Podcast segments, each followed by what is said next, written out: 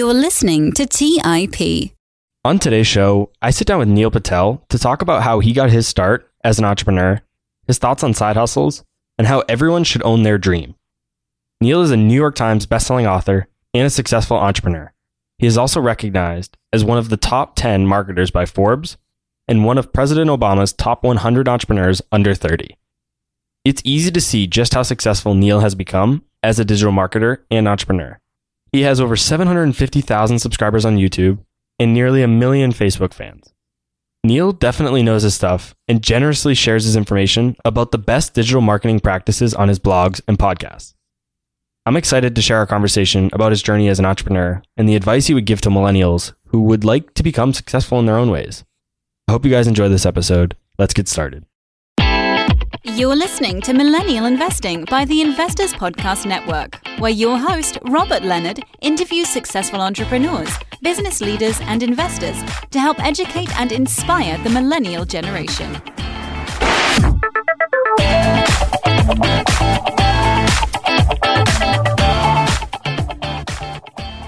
Hey everyone, welcome to this week's episode of Millennial Investing. With me today, I'm super excited to have Neil Patel. Welcome to the show, Neil. Thanks for having me. Let's start the show by talking a bit about you. You're a New York Times bestselling author. You were coined a top 100 entrepreneur by Obama and a top 100 marketer by Forbes. How'd you get here? Honestly, just grinding it out. It's funny because a lot of people are like, what's the secret? What's the trick? What's the silver bullet? There really isn't any of that. You do something long enough and you do it well enough, eventually things work out. I'm not the smartest person in the world by any means or any stretch, but I've learned one simple concept over the years. You're going to make mistakes as an entrepreneur no matter how smart you are, but the ones who succeed are the ones who continually learn from their mistakes and avoid making the same ones over and over again. So, a few specific things I want to cover in the episode today are entrepreneurship, side hustles, and digital marketing. But let's first talk about entrepreneurship. What made you want to even become an entrepreneur in the first place? And why a digital marketing business specifically? When I was 15 and a half, I was picking up trash at a local theme park called Knott's Berry Farm. It's like a Disneyland, just not as well known uh, and not as big. Didn't like picking up trash, cleaning restrooms, sweeping up vomit.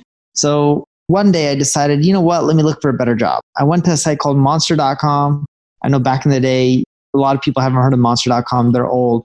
But back in the day, they were a publicly traded company. They still may be. And I couldn't find any high paying jobs that paid well. I saw one trend you need a college degree. I was 15 and a half. What college degree did I have? I was still in high school. So through that whole process, I saw that I wasn't qualified for any of the jobs. Monster was a publicly traded company and I saw their financials. And I was like, holy crap, these guys make a lot of money. And I'm like, you know what? I can't find a job. Let me create a job board to help other people find a job. And if I make 1% of what Monster makes, I'm going to be a rich kid.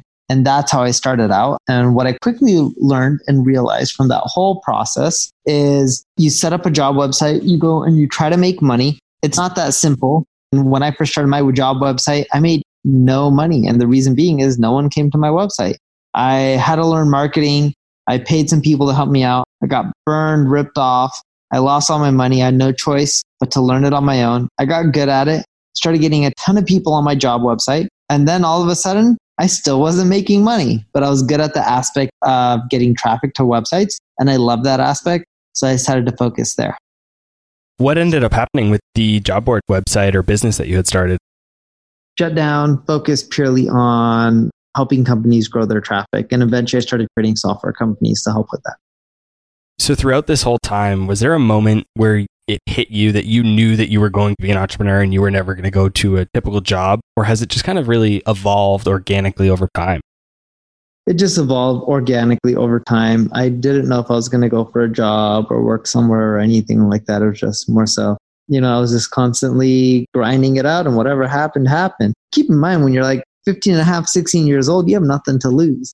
If it works, great. You're doing better than when you were. If you fail, great, you're still living with your parents and nothing's really changed. So when you were 15, and even your next business after that, since your first business didn't really make any money and you didn't sell it, when you were just starting out, how did you start? It doesn't sound like you raised any venture capital or anything like that. It sounds like you just bootstrapped it. Is that the process or the route that you went? Well, as I mentioned, the job board didn't work out. My mom's a teacher and I grew up somewhat book smart. Not that book smart, but smart enough. I also decided to take college classes while I was in high school. I was going to community college when I was around 16. And my first class was Speech 101. I gave a speech on how Google works and how to rank your website and get more traffic. And someone in there said, Hey, my company's looking for someone like you. We didn't know what it's called, but we want to hire someone like you. And my first gig was around $5,000 a month. That's how I started off. And then I did well, grew them.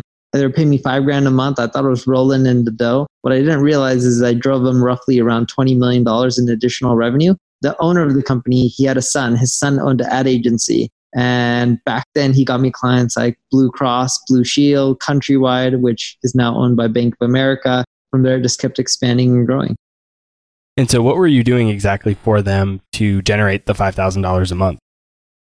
So for 5000 they were paying me and I was getting them higher rankings on Google. So I would rank up for terms like power supply, power supply manufacturer. Now this company was called ELPAC, E-L-P-A-C. They got bought out eventually by someone else. And what they did was produce power supplies for large corporations like Boeing planes and Philip Heart resuscitators and stuff like that.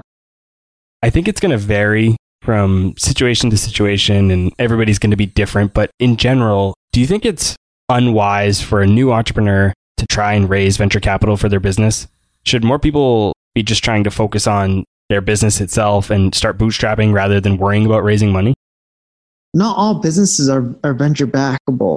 So a lot of people want to raise money, but if you can't figure out how to go after a big TAM, and I mean a total addressable market, like something huge, not like a $500 million market, probably not even a billion dollar market, but something that's like a 10, 15, 20, 50 billion dollar market. Usually in most cases, raising venture capital doesn't make sense. And you should try to bootstrap it or raise some friends and family money and, you know, just kick them out dividend checks.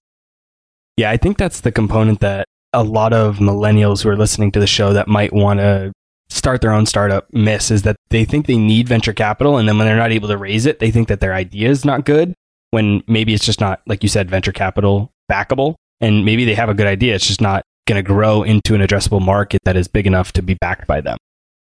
Bingo, you got it right. Like there's so many times where I tried raising venture capital and I failed. And funny enough, some of those businesses did well. It doesn't mean that they're going to be the next Uber or anything. They still didn't do that well, but they did well enough. And I was really happy with the outcome. I could tell that VCs wouldn't because it wasn't a business that could make hundreds and hundreds of millions of dollars a year in profit or anything like that for a normal person who has a, a regular career, say making fifty to hundred thousand dollars a year, a business can be successful if it brings in an extra five thousand dollars a month or ten thousand dollars a month or even a little bit more. But for a venture capital firm, that's not going to be nearly enough because they're spreading their bets across all these different companies, and they need a company to 10x or 100x for them to make up for all of their losses. So it's there's really just a missing alignment of incentives, if you will, for companies that can be successful but small and venture capital. That's right. I think entrepreneurs make that mistake in which five, ten thousand, even fifteen thousand, even three thousand dollars a month could be great and it can change your life. That additional income is amazing. But for a venture capitalist, they're raising funds of hundreds of millions, sometimes even billions of dollars. They don't want to manage 100, 200 deals. They want to manage fewer deals, put bigger checks in and go big. They want to find the next Uber, the next Airbnb, the next Peloton. If you can't be massive like that, it's just not a good fit but that doesn't mean you have a bad business. It just means that maybe you should raise some money from friends and family. And you know what? If you create a business that pushed off 200 grand a year in profit and your friends and family who own 50% of the company gave you 150 grand to start with, but they now get a check each year for 100 grand, they're happy. That's a great return for them. I talk about that a lot on the show. I really think that that's such a powerful idea because, you know, I'm all about having big goals and I'm sure you are as well, but setting out thinking that you have to build a billion dollar business, I feel like it almost sets you up for failure where you could have a business that does three to ten thousand dollars a month in profit. And, you know, like you said, that's life changing. And I think that that's a lot more achievable for a lot of people than a billion dollar company. And you just have to set your expectations appropriately. That's right. Now, I want to talk about your book, Hustle. In that book, you talk about why people must own their dreams, not rent them from others. What does this mean and why is it so important? Let's back up actually a little bit. So in life, let's say most people are lost and they don't even know what they want to do. A lot of people believe that when you're growing up, you know you want to be a doctor or a policeman or a firefighter. Like when you were growing up, did you have an idea of what you wanted to be?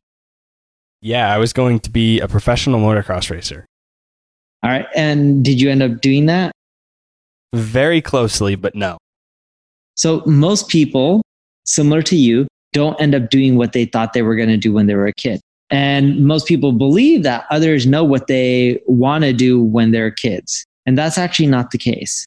In life and in reality, as you grow up, a lot of us don't know what we want to do. Majority don't. Some people go their whole life not knowing what they want to do. And what ends up happening is, is if you have this dream that like, oh, I want to do this or do that, by all means go for it. But most of us don't even have that dream. So we don't know what we want to do. And what I would do if I were you is start testing new things out. Don't go just copy what someone else is doing or don't go copy your friend because they're a firefighter or a doctor or entrepreneur and they're doing well. You need to experiment and try a handful of things and you'll quickly realize what you don't like and what you like and what you're at naturally good at. Typically, what you're naturally good at is usually what you become more passionate about and what you're going to enjoy and what you're going to excel at in life. And you need to double down on that and focus on that. And what you'll find is you'll thrive and do much better in life than if you just tried copying someone else. And that's a huge mistake we see. I see that day in and day out. It's just people believe that you grow up, you know what you want to do, and that's what people do when they're older. And it's like that very rarely happens. I don't really know anyone who said they wanted to do X when they were a kid and they ended up doing that same thing when they grew up. Let's take a quick break and hear from today's sponsors. Hey guys, about a year and a half ago, my wife and I got married, and one of the most stressful parts of our relationship has been trying to join our finances together. We all know that money issues are a leading cause of divorce, but Monarch, the top rated personal finance app, has built in collaboration features so that you can invite your partner at no extra cost. Together, you can see all your finances, collaborate on your budget, and get insights on your cash flow and recurring transactions. It's the easiest way to manage your household finances. Unlike other personal finance apps that we tried, Monarch's simple, intuitive design makes it so easy to set up, customize, and use. Monarch is obsessed with constantly improving the product, and they release updates every two weeks and allow customers to submit suggestions, vote on requested features, and view the product roadmap. Most importantly, they never sell your data to third parties or show you ads. After trying out Monarch for myself, my wife and I understand why it's a top rated personal finance app. And right now, listeners on this show will get an extended 30 day free trial when you go to monarchmoney.com slash MI. That's M O N A R C H M O N E Y dot com slash MI for your extended 30 day free trial. Go to monarchmoney.com slash MI for an extended 30 day free trial. Buy low, sell high. It's easy to say, hard to do. For example, high interest rates are crushing the real estate market right now. Demand is dropping and prices are falling, even for many of the best assets. It's no wonder the Fundrise flagship fund plans to go on a buying spree, expanding its billion dollar real estate portfolio over the next few months. You can add the Fundrise flagship fund to your portfolio in just minutes and with as little as $10 by visiting fundrise.com slash millennial investing. Carefully consider the investment objectives, risks, charges, and expenses of the Fundrise flagship fund before investing. This and other information can be found in the fund's prospectus at fundrise.com slash flagship. This is a paid advertisement. Today's show is sponsored by public.com. That's where you can earn 5.1% APY with a high yield cash account. While we can't say for certain it's the highest interest rate out there, we can say this. It's a higher rate than Robinhood, a higher rate than SoFi, a higher rate than Marcus, a higher rate than Wealthfront, a higher rate than Betterment, frankly, a higher rate than Capital One, a higher rate than Ally, a higher rate than Barclays, a way higher rate than Bank of America and Chase, a higher rate than Citi, Wells Fargo, Discover, and it's a higher rate than American Express too. So, if you want to start earning 5.1% APY on your cash, check out public.com. We can't say it's the highest interest rate, but it's pretty damn up there. This is a paid endorsement for public investing, 5.1% APY as of March 26, 2024, and is subject to change. A high yield cash account is a secondary brokerage account with public investing member of FINRA SIPC. Funds from this account are automatically deposited into a partner bank where they can earn a variable interest and are eligible for FDIC insurance.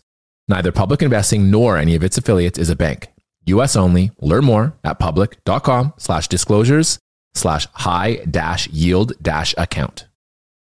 All right, back to the show. How do millennials deal with the dynamic of wanting it now versus putting in the work and the time that it takes to actually get what they want? you just got to end up putting in the hours. Like if you expect the results without getting there, it's just like, it's just not going to happen. If the world was that easy, we would all be successful and we would all be happy in life and rich. But that's not the case. There's not a ton of entrepreneurs. Most of us, we're going out there and we're working for someone. And the ones who are doing stuff on their own aren't doing as well as they want right away. It's because things take time in life. It's the reality. Like, I wish it wasn't the case, but it really is. Yeah, I forget who it was that told me this, but they said they wish that there was a shortcut or a secret that they could tell them. If there was, they would, but there just there isn't. You just have to put in the work. Exactly. It's not just about putting in the work. You got to put it in and you got to focus on it. Bill Gates and Warren Buffett were sitting down in the room and someone asked them in an interview, what was one of the biggest things that led to your success? And they both wrote down without talking to each other right then and there that it was focus. And a lot of people, when they want to do something and they put in hours, they also start getting scatterbrained, especially with millennials. I don't know why, but I'm seeing them more and more scatterbrained versus just sitting down and focusing and hunkering down and just doing that one thing and trying to do it really well for like 5, 10, 15 years.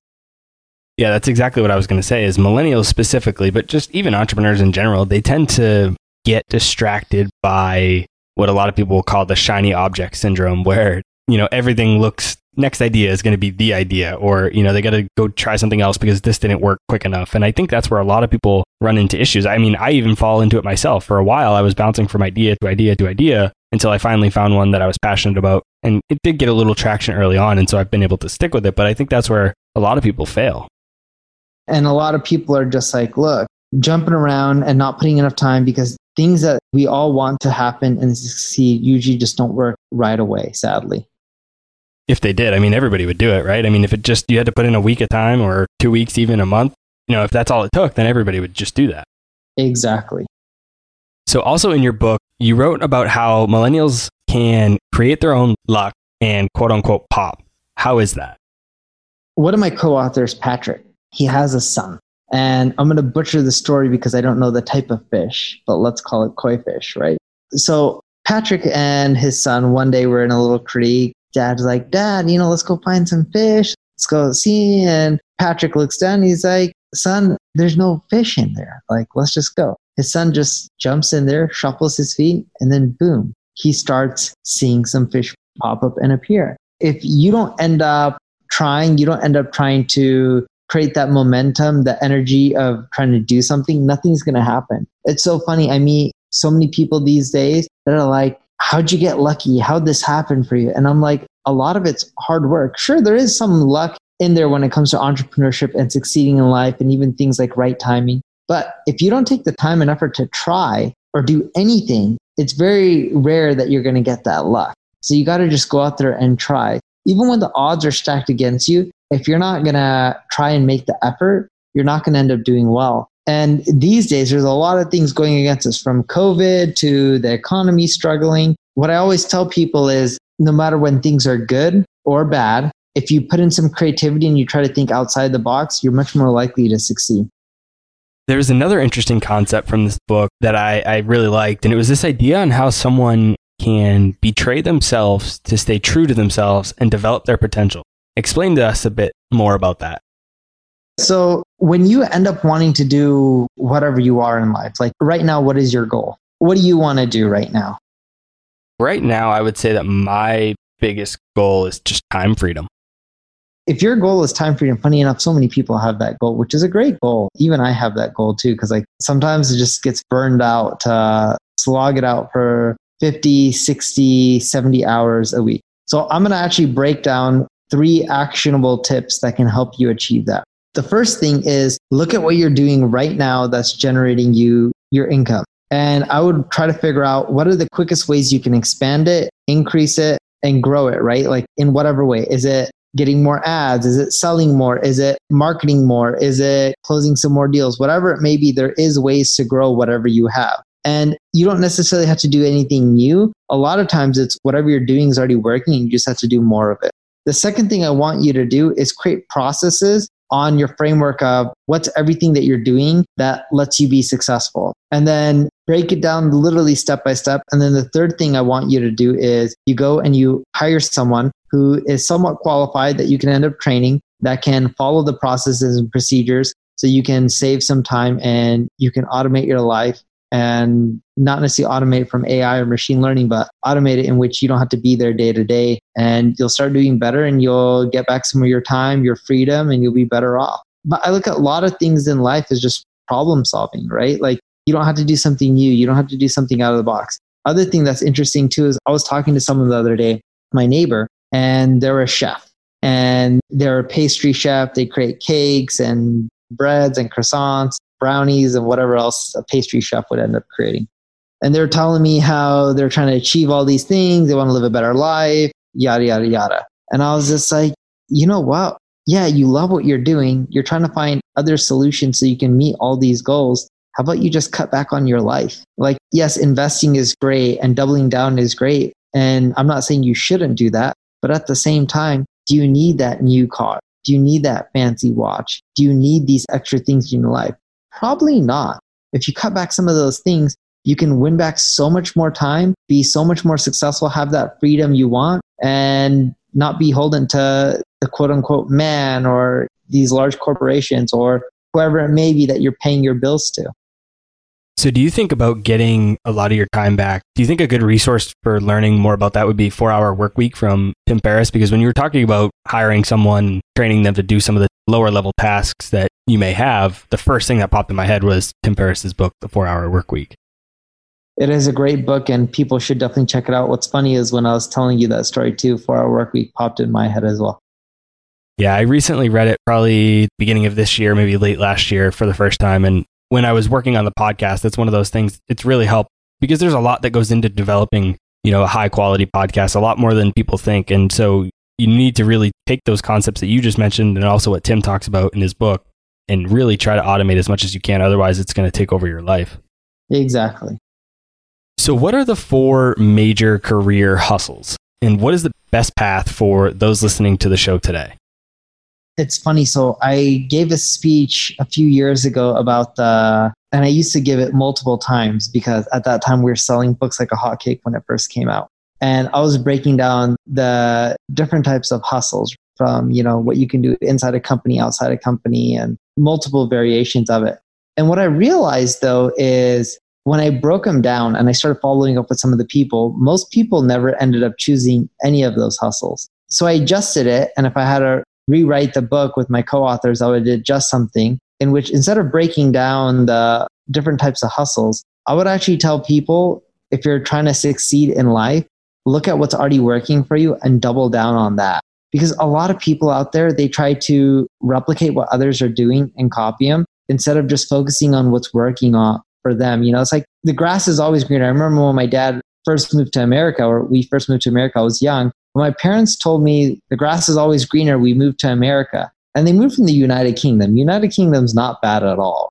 I could always say the grass is greener if you go back to the UK, or I can say the grass is greener in Brazil. I met an entrepreneur named Andres Travis in Brazil who's a billionaire, literally a billionaire. And uh, he was on the Forbes list. He still may be. And Andres Travis was telling me how Brazil is amazing. It's like the wild, wild west. And it's like America years and years ago where everything is booming and there's so much opportunity to make money.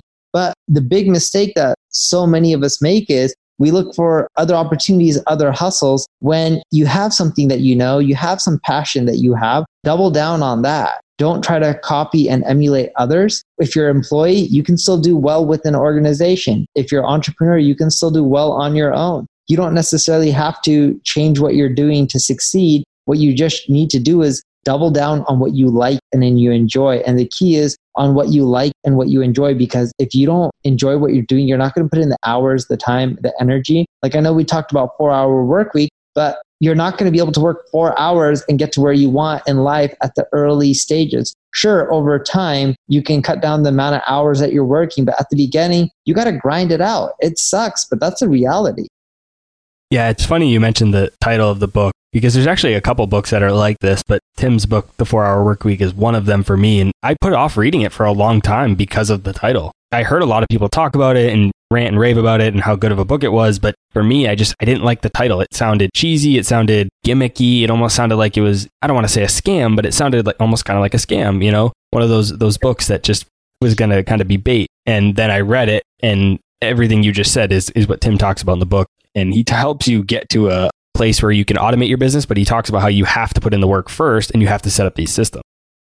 It's so funny. So I know uh, a young family member, and he's just like, "Yeah, I'm going to read the Four Hour Work Week, and I'm going to figure out how to work four hours, so I don't have to go to college and don't work." And I'm like, "Yeah, go read it." I'm like, "The book isn't going to tell you to only work four hours at the very beginning, and that's how you're going to succeed." I'm like, "But go ahead and read it." You know, I mean, it is a great book, but it's funny how people assume the title means you only have to work four hours and that's it and you're done. And he has a secret to working only four hours from the beginning. And that's not the case. You know it. I know it. So many people know it. And Tim's not trying to say you can get rich and do whatever you want in just four hours a week from day one. Yeah, there's a personal finance book called I Will Teach You to Be Rich. And it's kind of the same idea where it was a book I kind of put off for a long time because I thought it was a gimmicky title. But when you actually read the book, it's actually a pretty good book. And he doesn't talk about taking easy paths or anything like that. You have to actually put in the work. And it's just one of those books title that kind of the, the same type of thing.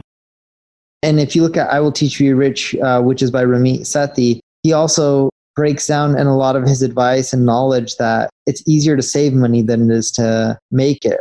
And he's had a lot of different programs and blog posts from like the screwed mentality to earn 1K and stuff like that. What's funny is a lot of people in life believe that when it comes to money, like, and my mom also taught me this, it's easier to save money than it is to make it. So think about your decisions before you spend it. And then on top of that, he does break down ways to grow and try to persevere and succeed in life as well. Um, because you need to enjoy life too. You don't want to go living life penny pinching every little thing and of course, that's not Ramit's goal of telling you to save every single penny or anything like that. Let's take a quick break and hear from today's sponsors. Hey guys, the Range Rover Sport leads by example. It's got powerful on road performance and commanding all terrain capability and combines assertive on road performance with the signature Range Rover refinement that you'd expect. The third generation Range Rover Sport is the most desirable, advanced, and dynamically capable one yet and redefines sporting luxury. It's got advanced cabin technologies such as active noise cancellation and cabin air purification, which offer new levels of comfort and refinement. The purposeful cockpit like driving position sets the tone for a focused interior that promotes exhilarating driver engagement. Award winning Pivi Pro infotainment is at the heart of the experience and provides intuitive control of the vehicle systems. You can also enjoy a dynamic drive in total comfort with optional 22 way adjustable, heated, and ventilated electric memory front seats with massage function. Design your Range Rover Sport at LandRoverUSA.com. That's LandRoverUSA.com. Today's show is sponsored by Public.com.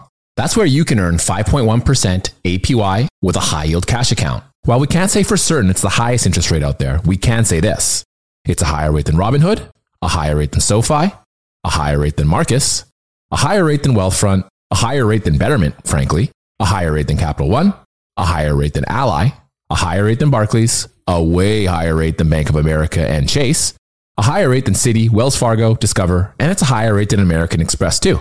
So, if you want to start earning 5.1% APY on your cash, check out public.com. We can't say it's the highest interest rate, but it's pretty damn up there. This is a paid endorsement for public investing, 5.1% APY as of March 26, 2024, and is subject to change. A high yield cash account is a secondary brokerage account with public investing member of FINRA SIPC. Funds from this account are automatically deposited into a partner bank where they can earn a variable interest and are eligible for FDIC insurance. Neither public investing nor any of its affiliates is a bank. US only. Learn more at public.com slash disclosures slash high dash yield dash account. Hey guys, when it comes to financial advice, you've got to trust the source. It's why you listen to this podcast. When I'm looking to upgrade my wallet, I turn to NerdWallet. Their expert team of nerds dives into the details to help you find smarter financial products. Before NerdWallet, I'd pay for vacations with whatever credit card was in my wallet, but I was missing out on miles I didn't even know I was leaving on the table. Now I've got a new card with more miles and more upgrades. What could future you do with more travel rewards? A hotel upgrade? Lounge access, a free flight to a bucket list destination. Wherever you go next, make it happen with a smarter travel credit card. Don't wait to make smart financial decisions. Compare and find smarter credit cards, savings accounts, and much more today at nerdwallet.com. Nerdwallet, finance smarter. Check out nerdwallet.com and start making smarter financial decisions. As with all cards, credit is subject to lender approval and terms apply. All right, back to the show.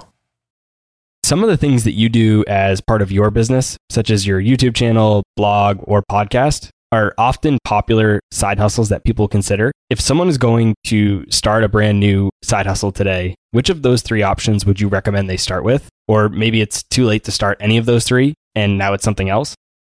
It's not too late to start any of them. I know there's like over a billion blogs on the web, but there's still room to create more and get more traffic.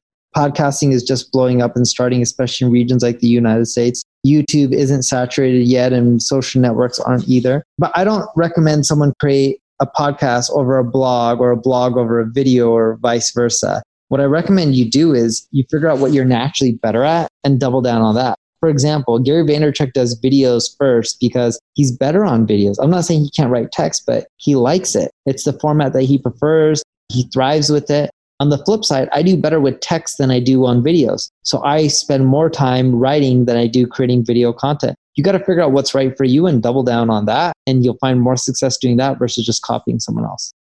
If this is someone's first side hustle, they've never tried anything like this, how do they know what is right for them? Do they just kind of work on it, try all the different things and see what, what is best for them? Or, you know, how do they go about that? You go and you test. It's all about experimentation. Try things out, try all of them out, see when you naturally like you're getting more traction on, and then double down on that. Is there a point where they run the test and you have enough data that you can say, okay, this is enough of a sample size, this is enough of a test that this just isn't working, this isn't the right strategy for me, I can, you know, move on to something else? Or do they need to do it for a certain period of time? Or how do you approach that?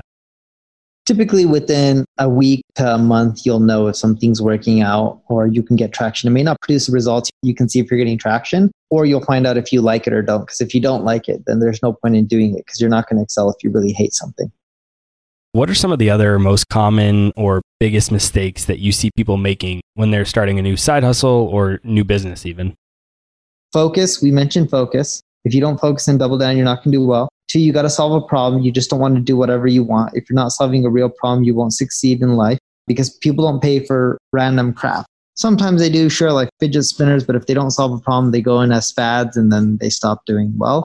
And then the other thing is your solution ideally needs to be easy to use and ideally affordable as well. So we have talked a lot about focus and, and I actually agree. I think you do need to focus. It's something I'm working on, but You've also mentioned Gary Vaynerchuk a couple times. I'm sure you follow him being in the, the space that you are. I follow him as well. One of the things he talks about is how he loves juggling seven, eight different balls in the air at once. How does somebody manage the dynamic of working on a bunch of different things at once, kind of like Gary does, or focusing on one specific thing at a time? What you need to do is focus on one thing at a time for now. And then once you build up a team and you get bigger and bigger, then you can expand. But at first, you need a focus. And if you want to juggle multiple balls and do multiple things at once, you need a team of amazing players that can help you out and succeed. I was once giving a speech at a conference and I got lucky enough to speak right before Richard Branson. And uh, I got to talk to him for a minute. He probably still doesn't remember me. Nice guy. I don't know him personally or anything like that. And I remember he gave me a piece of advice because I was talking to him for a bit. And he said, one of the keys to success was amazing team. And if you look at most successful entrepreneurs, they didn't get there on their own. They got there with an amazing team. So you got to have amazing players working for you. And without them, you won't get to where you want. And to get that team, you need to focus on something, make that one thing work yourself so that you can then hire a team or bring a team on that believes in the mission and be able to go into different things. Exactly. So to wrap up the show, what is an opinion that you have or a piece of advice even that you give about entrepreneurship or side hustles that not everyone agrees with but you think it is sound advice. I always tell people don't try to make the most money, don't try to do anything crazy. Just be happy and content with what you're doing and cut your expenses. Because a lot of people go out there and strive to be really wealthy or rich, but in reality, making tons of money won't always make you happy versus doing what you love and you're passionate about. And if what you love or passionate about doesn't make the most money, that's okay. Just cut back your lifestyle. And I really tell a lot of people that they should do that. But most people wouldn't agree with me and they say, no, you should go after the biggest market. You should try to make the most money. But if that's not your passion, what's the point of doing something that you hate for life? Yeah, there's no point in doing something and putting in all your time and effort if it's not something that's going to make you happy. Exactly. Neil, thanks so much for coming on the show today and talking all about entrepreneurship and side hustles. For those listening that want to learn more about you, these topics, and just all the different things that you have going on, where's the best place for them to reach you? NeilPatel.com. Neil has all kinds of great resources, information, and all kinds of different things to check out on his website, like you just said at neilpatel.com. I'll be sure to put a link to it in the show notes below. So anybody listening that wants to connect with him, you can do that there. Neil, thanks so much for coming on the show. Thanks for having me. All right, guys, that's all I had for this week's episode of Millennial Investing. I'll see you again next week. Thank you for listening to TIP. To access our show notes, courses, or forums, go to theinvestorspodcast.com. This show is for entertainment purposes only. Before making any decisions, consult a professional. This show is copyrighted by the Investors Podcast Network. Written permissions must be granted before syndication or rebroadcasting.